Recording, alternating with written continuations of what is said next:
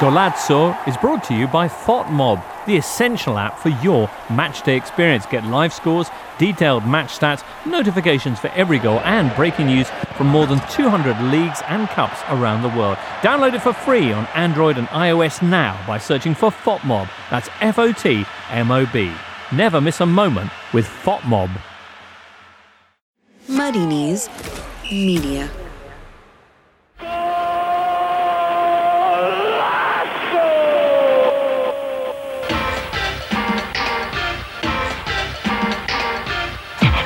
Today on Golazzo, from shooters to flaming scooters, it's the movement the prosecutors couldn't neuter. Ultras! Who are they? And how do they hold so much power? In a special two-part investigation, it's into the parallel world of Calcio's Rebels we go on Golazzo.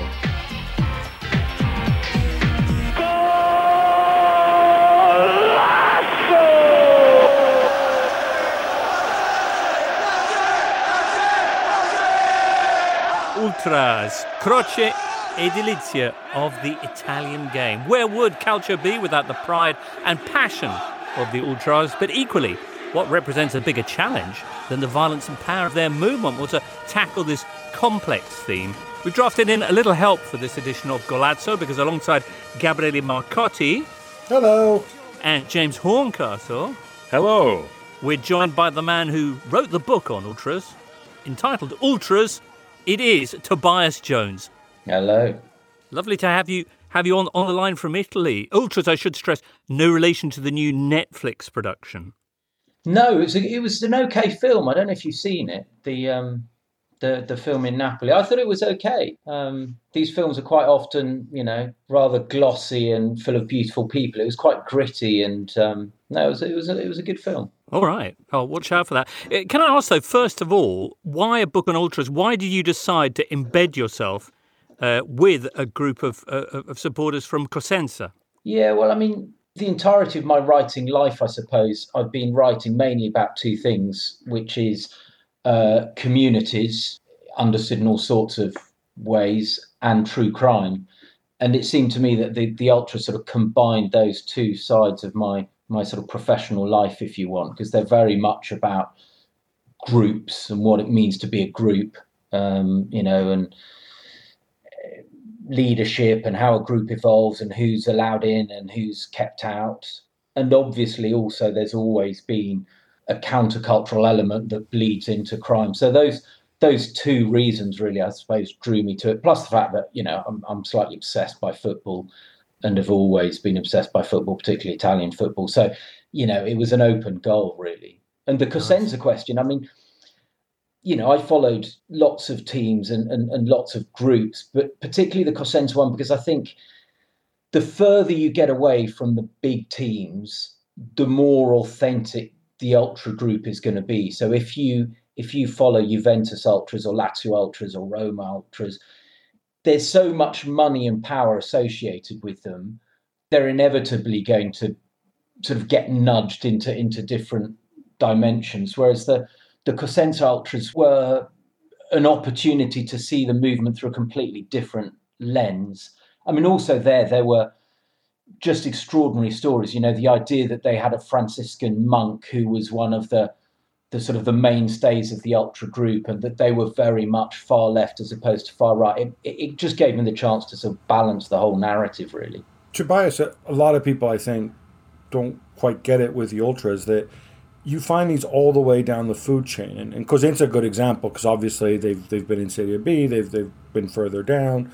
Uh, I don't know I don't know what level they were at when you uh, were following them, but you see these weird situations in the equivalent of, I suppose, conference football in, in England, where you've got clubs who maybe draw two hundred people, and one hundred fifty of them will be ultras from these teeny tiny cities, and, and yet they have the big banners and they make the noise, and often you just kind of see like sort of two sets of ultras at either end of these tiny grounds, and then you see like two old guys and a dog in between sitting behind the bench. I mean, it's a very different world, as you describe, from, from what you see higher up the food chain. Yeah, and I think that's because it comes down to belonging. You know, it's all about an expression of rootedness and pride in where they come from, which I think is a lot stronger in Italy than it is in Britain. You know, you can go to a tiny village anywhere in the peninsula and you will find a bit of graffiti saying, you know, Caput Mundi, we are the, you know, the capital of the world. And they genuinely believe it. So I think you, it's partly because of because of belonging. And then and the other thing, as you know, is actually quite often they're not that into the football. You know, I lost count the number of times I was told, you know, I'm not that, not that into football. It's all about brotherhood and colours and our suburb or city or town or whatever it is. So it's this sort of strange paradox that they're obsessed by the football, but at the same time, they don't really care about it. Um, There's an Italian word for it, of course, which I think both James and I have used a bazillion times on this podcast, called campanilismo, which I, I'm sure plays into it, right? The, the notion that every town, even though to an outsider, the town next to it might be identical, just about, feels that they're so different from the people next door, and they all feel that they're genuinely unique. Yep. Yeah, no, that's exactly. And, you know, it's interesting that in terms of the not really being interested in football, most ultra groups now refuse to chant the names of an individual footballer, you know, which is unthinkable in Britain, where, you you know, we we have our sporting heroes.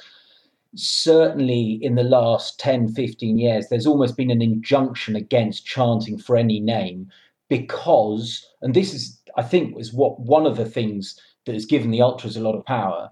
If you are in an industry like football, which is more or less rootless, so that the, you know, the president or the chairman, almost certainly, certainly in Britain, but increasingly in Italy, isn't from your town, your city, your suburb, if the players aren't, then the only people who really are from your neck of the woods are the ultras. So they become the sort of the most faithful expression of, of that team in a way, even more than the players. So that, that sort of has changed their role recently, in recent years. All countries have extreme fans, often organised extreme fans, but ultras are different in so many ways. James, if you had to give an example of of how they stand out, of the ways they're different to, say, supporters in, in the U K. Is there anything that springs to mind?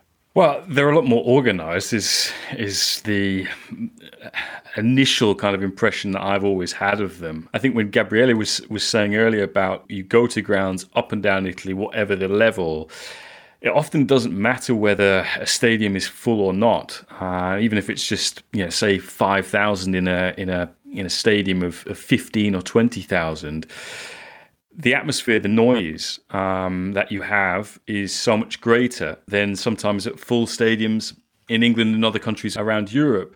I think the other thing to add, just not in, in terms of organisation outside of this or away from the stadium, is the kind of, and you see it in days like uh, we're living in at the moment, is the, the kind of social work that they do. Um, how they, you know, if there is a disaster, I remember after the Morandi Bridge disaster in Genoa, how when teams came to play against Genoa or Sampdoria, travelling ultras would bring help packages, relief packages to those who'd been displaced and, and affected in some way by that disaster. You, you see it at the moment expressing this kind of social conscience. We, I think we, we were talking off air a little bit about Boccia, Claudio Galimberti, the, the historic kind of head of the ultras at Atalanta, kind of currying favour with other other ultra groups around Lombardy, basically saying, you know, we do not want this season to be resumed uh, at all. We want it to be cancelled. We don't think um, there is a moral moral case for the season to to resume when so many people are grieving and have been affected by this crisis. So I think that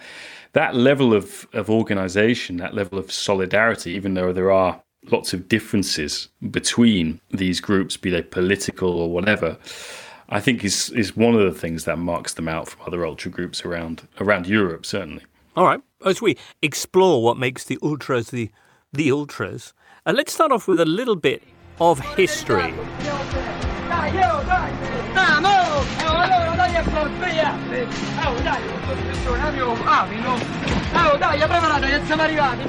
Ultra there, Ricky Tognazzi's seminal nineteen ninety-one film on the manners and modes, the mores of Roma ultra, score by Antonello Venditti, of course. All right, so the ultras have been around uh, for a long time, and they're a major part of it, Italian football culture and heritage. But how how did we get to the the drugi, the boysan, the fighters and fedayin, et cetera, from the tifosi of the, say, the fifties. How did it all evolve into the place we are now? Tobias.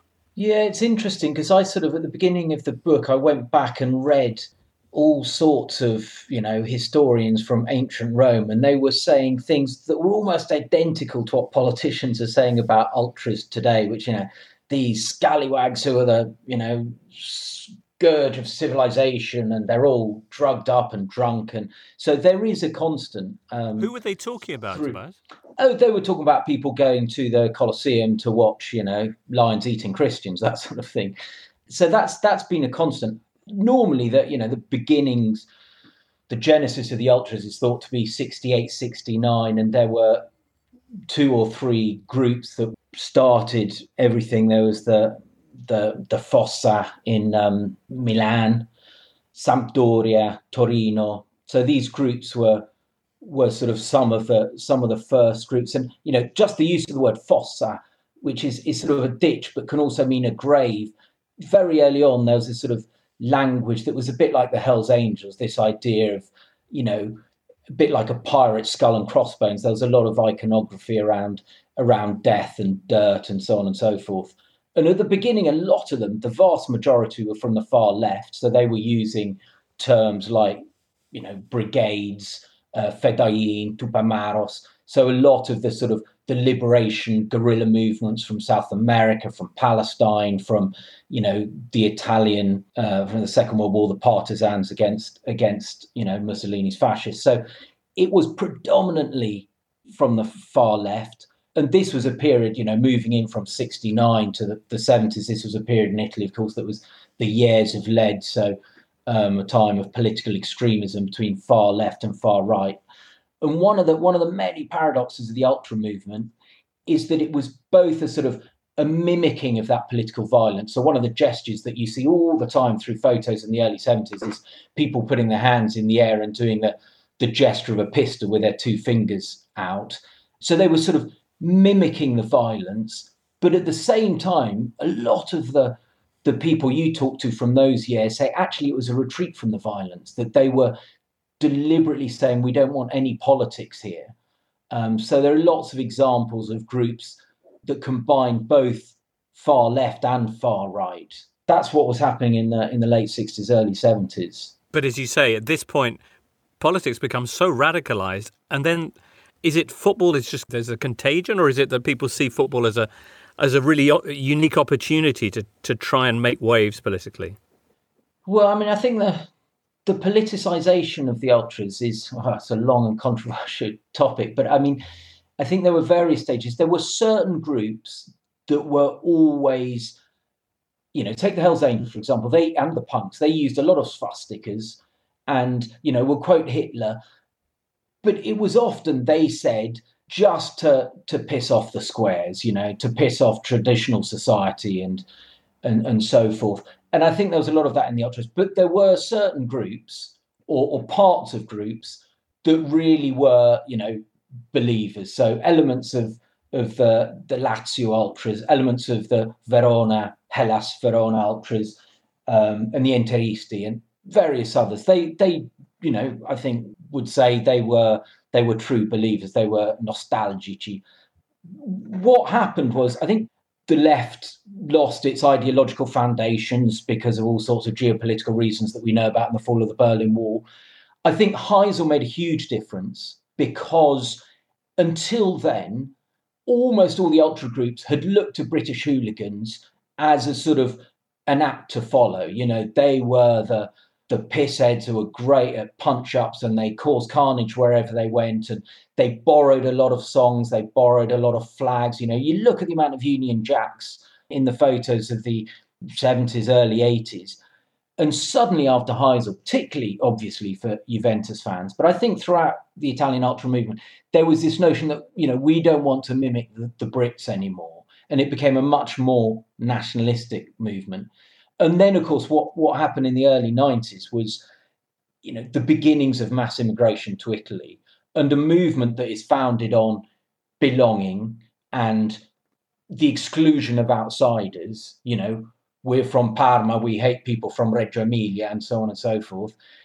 a movement that was based on, you know, scorn for outsiders, obviously, very naturally, could be blended and moulded by a nascent far right that was saying, we don't want this wave of immigrants. So those were some of the ways in which it got nudged in the other direction.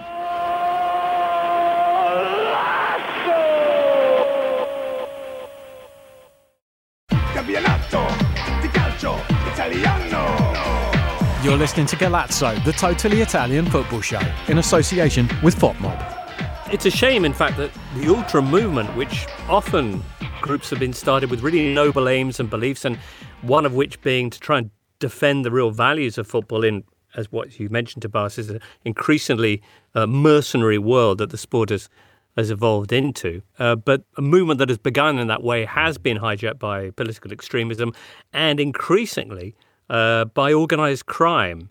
Uh, let's talk for a second, if we may, about Fabrizio Piscitelli. E ora la cronaca, l'ultra della Lazio, Fabrizio Piscitelli, conosciuto anche come Diabolic, è stato ucciso ieri con un colpo d'arma da fuoco alla testa, una vera e propria esecuzione. Il suo corpo è stato trovato in un parco alla periferia della capitale, una stonta... Piscitelli, an art Diabolic, for decades was the leader of Lazio's Irriducibili. Uh, last August, though, he was found dead on a park bench, executed by a gunshot to the head. What does his story and that of the Irriducibili tell us about the evolution of organised tifo and its movement into organised crime? Yeah, his his life story is amazing. And it, it's really interesting that talking to, you know, hundreds of different ultras, they all said to me the same thing, which is that the Irriducibili aren't ultras. Piscitelli isn't an ultra. And, you know, whether you agree with that or not, the purists would say anyone who's making money from this way of life isn't really an ultra. I mean, he he came to, to power, I suppose you would say, when towards the late eighties, Lazio's main ultra group was called the Eagles. And, you know, they'd become a bit sedentary and were going on comfortable buses paid for by the club and being quite sedate and clapping their hands. And there was a guy whose nickname is Grinta, Grit, who saw all these sort of teenage scallywags and said, no, no, we need something a lot more muscular, and founded the, you know, the Irreducibles, the diehards, if you like, and gathered around him these these teenagers who, who were very sort of open about what they were doing. It was just twenty or thirty of them in a train carriage, and they would have some pretty hardcore hazing going on of anyone who wanted to be a new a new recruit. And they were brilliant at um, the iconography. You know, one of the things I'm, I'm, I'm sort of less interested in in the ultra world, but they're all obsessed by, is the choreografia, you know, the pageantry, the, the display.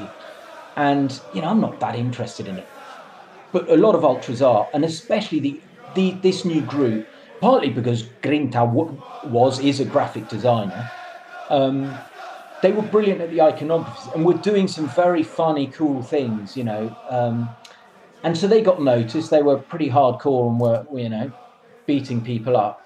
But because, partly because they came to the terraces, became the sort of the top group, just as Lazio were being, you know, exciting. You know, you know all about it, James, from, you know, the nineties, Signori and Gaza and all the rest. Those those sort of lovely images of those those Lazio players in the slightly baggy shirts. And there was this group that was doing original things, and suddenly the penny dropped, and this is post-Italia ninety, when suddenly, you know, football becomes uh, an opportunity for merchandising.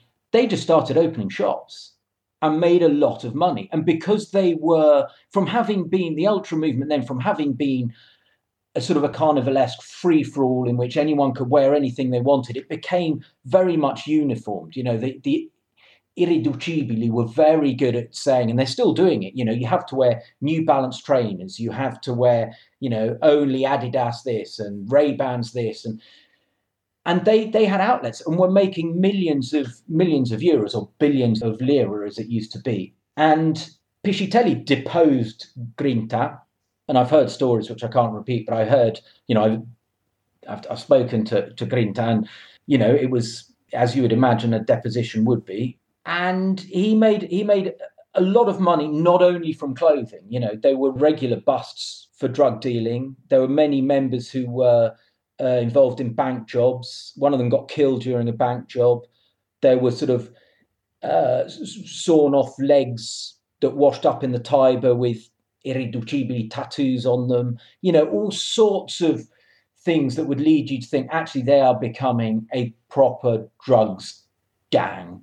And, you know, as you say, he was he was murdered in, in August. It's, you know, it's very interesting that sort of the power games between other groups and other groups that were trying to to nudge them out, because, they, you know, they, they've been in power for thirty years. You know, they're middle-aged stroke old-age men now, um, from having been teenage scallywags. Other groups were trying to come through. And the battle with Lotito, the president of Lazio, and why there was a battle, and their attempt to use Chinaglia the Great, you know, I call him Welsh because, you know, I mean, he's obviously from, from Massa Carrara, but he was, you know, he grew up in, in, in Cardiff. The attempt to use Chinaglia, the Lazio legend, to actually buy Lazio using mafia money from the Camorra, you know, the Neapolitan mafia. I mean, most ultras say this is nothing to do with the ultra world. This is just gangster, gangster stuff. But the Irriducibili had, had so many incidents. I mean, famous incidents as well, where they were exerting power over Lotito, or, or indeed before that, Cragnotti. You, you mentioned Signori in the baggy shirts. One of the, the first times I remember hearing the Irriducibili name was when they, they organised those mass protests on the streets when, when Lazio were talking about selling Signori to, uh, to Parma. That time, the club, for whatever reasons, decided to go back on it. Other occasions, it didn't work out quite so well for them. The The famous time when uh, Lilian Thuram is training for Parma and comes back in to the dressing room and finds himself uh, having a summit with uh, Diabolic, I think, was there, and and, and three other uh, Irriducibili who've, who've driven up and been granted entrance uh, to the kind of inner sanctum of one of the biggest clubs in the world. Extraordinary. Yeah, no, it is amazing. And police officers have said they were amazed that Piscitelli was was, you know, organising meetings with the head of the police. He was banned, you know, he was given one of these stadium bans repeatedly, and he would still be there. And, you know, I quote the instance in the book where a policeman went up to him and say, look, I don't mind if you're here, but just be a bit more subtle about it, because he was just doing what he was always doing. So there was a an amazing degree of collusion.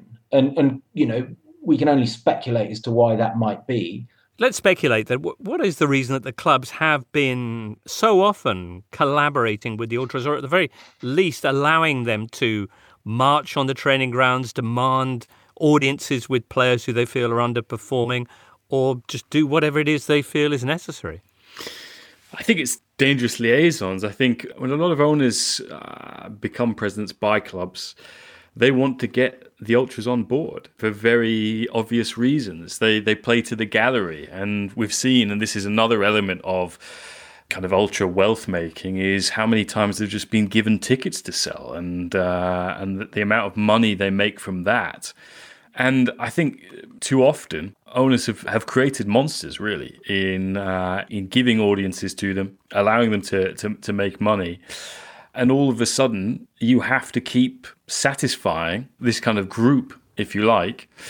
Um, and it becomes very difficult for, for some of them to control. And if you circle back on Lazio, I think that's one of the, the, the issues Lotito had, because when he bought the club, which he said was, it was like walking in to a funeral and they were putting Lazio's coffin into the ground, he had to take some of the privileges away from uh, from from the Lazio ultras in order to start running Lazio as an actual business. I mean, uh, I think this is one of the principal problems that Italian football has in terms of modernising and moving on. You don't have infrastructure like, let's say, a privately owned stadium, which you control. If you want to make more money, it's through commerce, it's through merchandising, it's from increasingly player trading and T V rights, and yet these have kind of been given away in the past to the ultras. You know, we didn't need that. We're here for our own egos. I mean, that that always felt to me with Cragnotti. It was that he was there for his own ego, to add to his own fame and notoriety by building a successful team,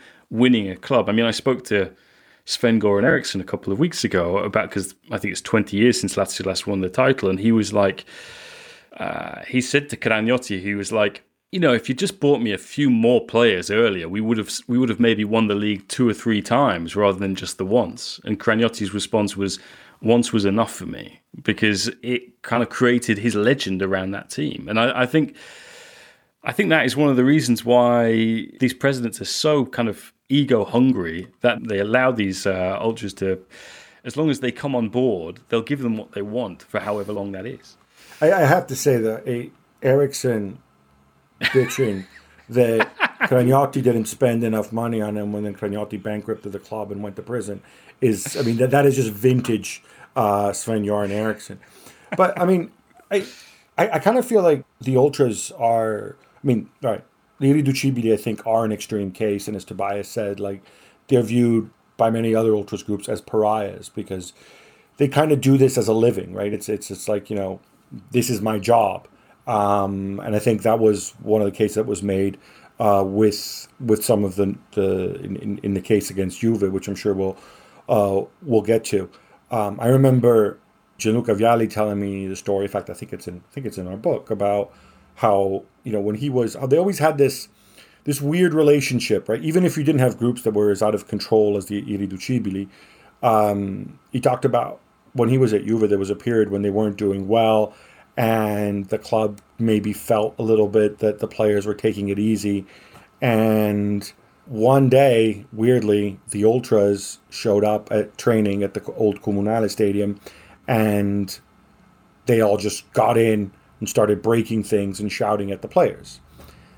Now, he doesn't have any proof that, you know, they were invited in by the club. Nobody's suggesting that. But, you know, there's a coincidence that maybe a gate was left unlocked and maybe nobody actually called the cops, and maybe they were allowed to run roughshod and maybe to scare the players a little bit. I mean, I don't know to what degree it happens again today, but I think there was definitely... It was almost like... If, if you view it as like there's the club, there's the ultras, and then there's the players. There's almost three elements, and you played one off the other to get what you wanted. I think that's how a lot of clubs would probably justify to themselves. That goes back to one of the positive aspects of the ultras, the fact that they are a, a way of representing, you know, what the guys on the ground actually feel and want for the club that they spend so long, their entire lives often, dedicated to to supporting. But it's just the ways, the excesses of that that power and that influence. So mentioned the Signori protest, but equally and far less tastefully, at Udinese, when the club were looking at uh, signing the Israeli international Ronnie Rosenthal, the ultras effectively blocking that because of his his provenance. One of the more famous examples in two thousand four, the Rome Derby, the biggest game in the calendar for Lazio and Roma, was effectively suspended by this kind of joint action between the Irriducibili and the Laziali and, and uh, the Romanisti, who should be their biggest enemies. Tobias, for anyone who's not familiar with that story, how a rumour of a child being killed led to the fans demanding it being stopped and the players basically acceding to their demands, can you just sum up what it was about and why the Lazio and, and Roma fans came together like that? Oh, that's an easy, easy question to answer. I mean, it's it's known as the Derby of the Dead Baby, and there are, you know, gazillions of explanations of why this happened. I've heard many. If you listen to the ultras, they say there was so much police violence and aggression um, that it was credible, the rumour was credible, that there was a young child who'd been who'd been killed. You know, there so was they someone didn't who deliberately put that rumour around? No, what they said is there was so much tear gas, there was so much violence. There was someone being stretchered with a sheet over the head, having an asthma attack. It looked like a, you know, a dead person. Phone calls were going left, right, and centre. And they said, you know, we need to call this off. And of course, you know, the, the point at which ultras always come together, and this is something, you know, certainly worth talking about, is police violence. You know, they they believe... And they admit, you know, they say we are violent. They, you know, that's a central ring in the chain of being an ultra is, is our violence. But we're up against a force which is equally violent, and they come together against the violence. So that's that's their explanation of, of what happened. And, you know, Totti famously went to talk to, to one of the ultra leaders and came back saying to his, you know, his colleagues and, and, and sort of manager and, and, and, and team said, you know, if we play on, they're going to kill us. You know, that that those were his words. So there was this immense menace in the air. The more cynical interpretation of it is that it was nothing to do with police violence, that Lazio at that time had such huge debts that it was likely the club was going to go bust, and that the ultras were looking for any excuse to put pressure on politicians to, you know, spread the debt. And that that happens repeatedly through the early, you know, two thousand four, two thousand five, two thousand six, that the, the debts of these football clubs are so huge that presidents or chairmen were sort of almost opening the gates of the ultras to put pressure on politics. And, you know, Berlusconi said as much. You know, he said, if if we hadn't done the Spalma Debiti decree, you know, the, the spread the debt um, for football clubs, uh, we would have we would have had a riot. You know, and he said public order is more important than financial probity. I mean, I, I, Tobias is absolutely right. And this was, this is one of those weird things where in the end, I mean, if you want to view it from Joe Taxpayer's perspective, the Joe Taxpayer is the one who got screwed here because everybody benefited from it, right? So the ultras got to have this big show of power about how they really still control things. And the clubs, and it wasn't just Lazio who benefited from it, although obviously they benefited from it the most. Lotito actually is the guy who ultimately benefited more than anybody because they were able, I mean, without going into boring accounting stuff, but they were basically able to balance their books by spreading the debt over twenty odd years, something absurd into the future where it became nearly meaningless, you know, and, and that allowed them to evade some of the financial controls. And that gave other clubs then license to overspend. And I think in some ways we're still overspend without really having any money, I might add, and accumulate debt. And, you know, in some respects, we're still paying for that today. Certainly Milan are, um, and probably Lazio too. So it was that kind of thing where, you know, football said, we're special, make special rules for us that don't apply to the rest of industry and the rest of sport. And the ultras said, yeah, yeah, benefits us too. And, you know, everybody kind of the bed. It, it's interesting that, you know, one of the one of the descriptions of what an ultra group is that was used by Toffolo, uh, you know, Piscitelli's right hand man. He said, "I'm a union leader. You know, I speak for ten thousand people," and you know that's the rhetoric. I don't believe it because actually, you know, a lot of these groups were getting free tickets and touting them to to their own fan base to make a lot of money. So you know they're not representing fans, but that's the rhetoric. And of course, you know, just the same as the unionists. One of the reasons they can put pressure on, on presidents is that they can call a strike. And if suddenly you have twenty thousand people not going to the stadium, you know, it hits someone hard in the wallet. I mean, Lazio are still still paying the tax man until twenty twenty-three for, I think, uh, arrears that had been run up by Sergio Cragnotti, which, you know, is, is quite remarkable when you uh, when you think about, I think that was one hundred forty million, which was obviously... not something that Lotito, with his uh, with his background in what commercial cleaning and catering, uh, could uh, could necessarily come up with. So, just just a, an, another insight into the kind of financial extravagance, largesse, and kind of just blowing it all that we saw not only at Lazio in the at the turn of the century, but clubs like Parma as well. That Rome derby in two thousand four, not an isolated case, by the way, of a, a game being suspended because of the ultras. Sometimes it's been because of a, a, a very serious reason. Famously, the clash between Genoa and, and Milan back in the nineties, uh, which we were out televising, uh, got suspended at halftime because of the, the, the murder, essentially, of a, a Genoa fan, Vincenzo Spagnuolo, before the game had actually begun. And the, the, the fans, once they heard, demanded to the players that the game didn't proceed. Other times you've seen, again, at the at, at Marassi, a clash um, more recently, two thousand twelve, between Genoa and Siena, where the, the the Genoa ultras held the game up for forty-five minutes and demanded that the Genoa players hand over their jerseys because they their performance performances meant they weren't worthy yeah. of them. But I mean, okay, I, for me, look, with all due respect to Vincenzo Spagnuolo, who was stabbed, you get involved in certain things, stuff happens, right? It's a tragedy. Vincenzo Spagnuolo was not, you know, some nice man who was going to, to the match. He went there for a reason and something happened. And that was tragic. But more shameful than that was what happened in that Genoa game. And more frustrating is that as you said, that happened in twenty twelve. That's not quite ancient history. The person who owned Genoa at the time, sadly, still owns the club today, and sadly has been a fixture in Italian football for, for twenty years, and despite everybody's best efforts, is still there. I'm not saying it's Enrico Preziosi's fault, but that situation where you had that, that pathetic sight of that other scumbag suck-up of the Genoa captain, um, Rossi. What's it? Was it Marco Rossi? Marco Rossi. Going around and saying, well, the old, everybody stop. The ultras want me to walk around and collect everybody's shirts because they're unhappy with us and they'll give us a hard time. You know, you should grow some.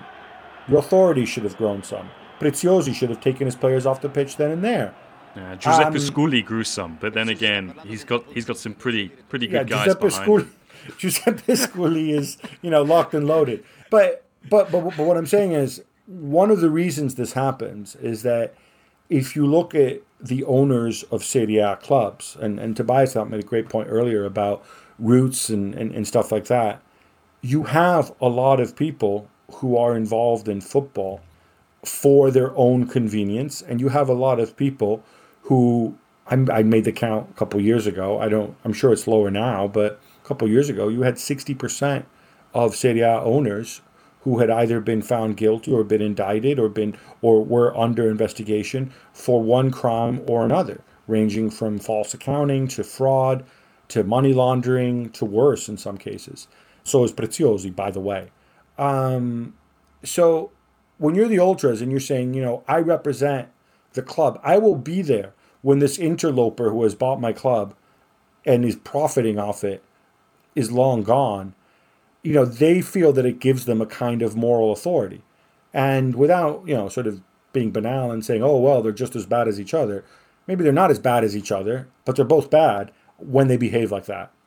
And, and that sense of illegality, that sense of anything goes with the ultras also applies, sadly, with a lot of club presidents and Serie A owners, or has done in the past. I think the situation's improving now, but it's still like doing a you know a U-turn in a in a supertanker. And not just in Serie A either. Echo that point made earlier about how the power of the, the ultras, the whole phenomenon, extends right down the footballing pyramid. How about that case from twenty thirteen, a year after Genoa, Siena, all the way down in Liga Pro?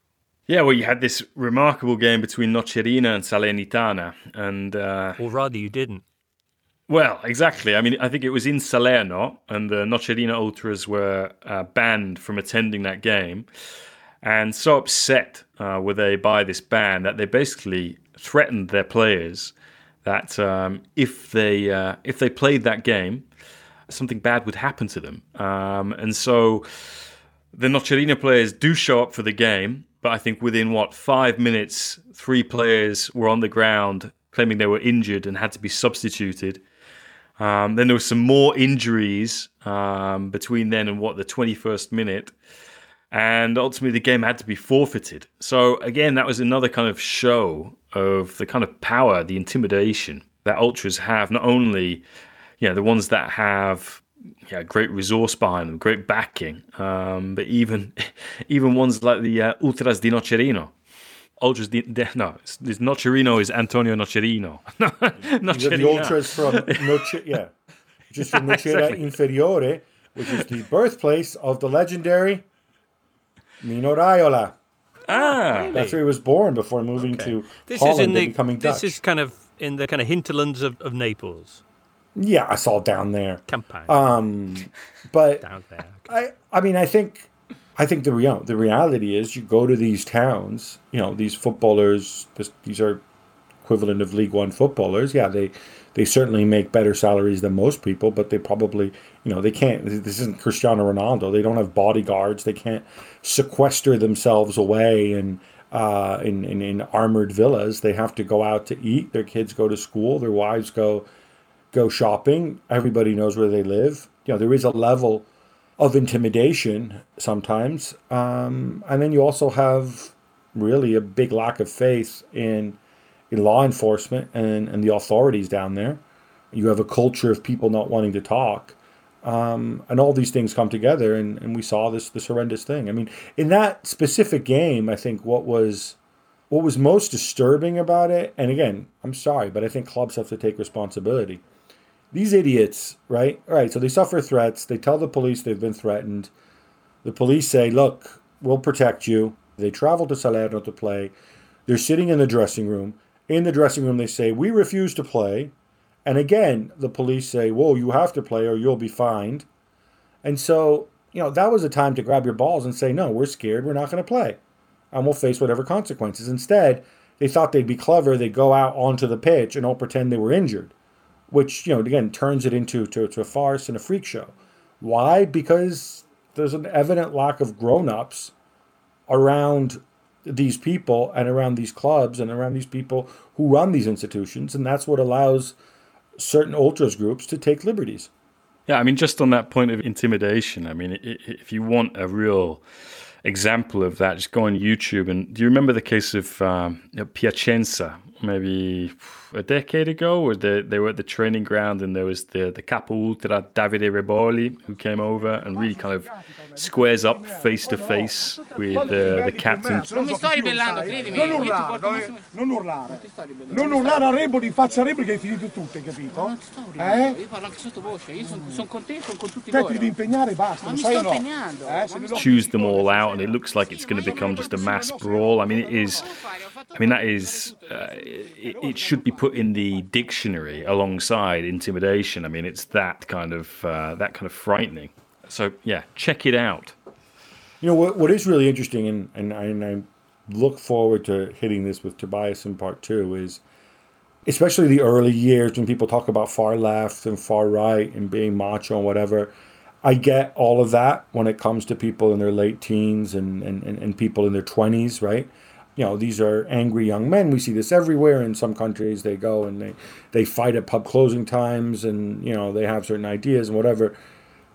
But then generally, and I think this applies to to, to, to sort of extreme fans in most countries, most of these people, by the time they hit their thirties, they kind of move on. Maybe they might become weekend warriors sometimes, but they kind of move on and, and, and, and they have lives in the past. And mm. weirdly, a lot of these guys, Diabolic, he was in his fifties. Some of these people have made an actual profession out of right. it. And and I think that's that's an interesting and almost unique uh, thing that we see here. The ability to turn it into a career. Well, indeed, we'll explore further the evolution of the ultra and also some of the more positive aspects of this movement when we return next time out on Golazzo for part two of our journey into this curious parallel world. For now, many thanks to Tobias Jones for joining us today. Thank you. And to Gabriele and to James. We'll catch up with you again in part two. For now, from all of us here, it's a Arrivederci.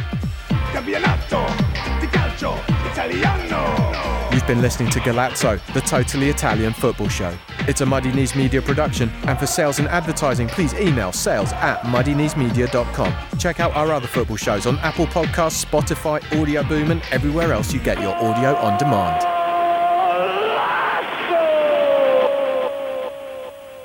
Muddy Knees Media.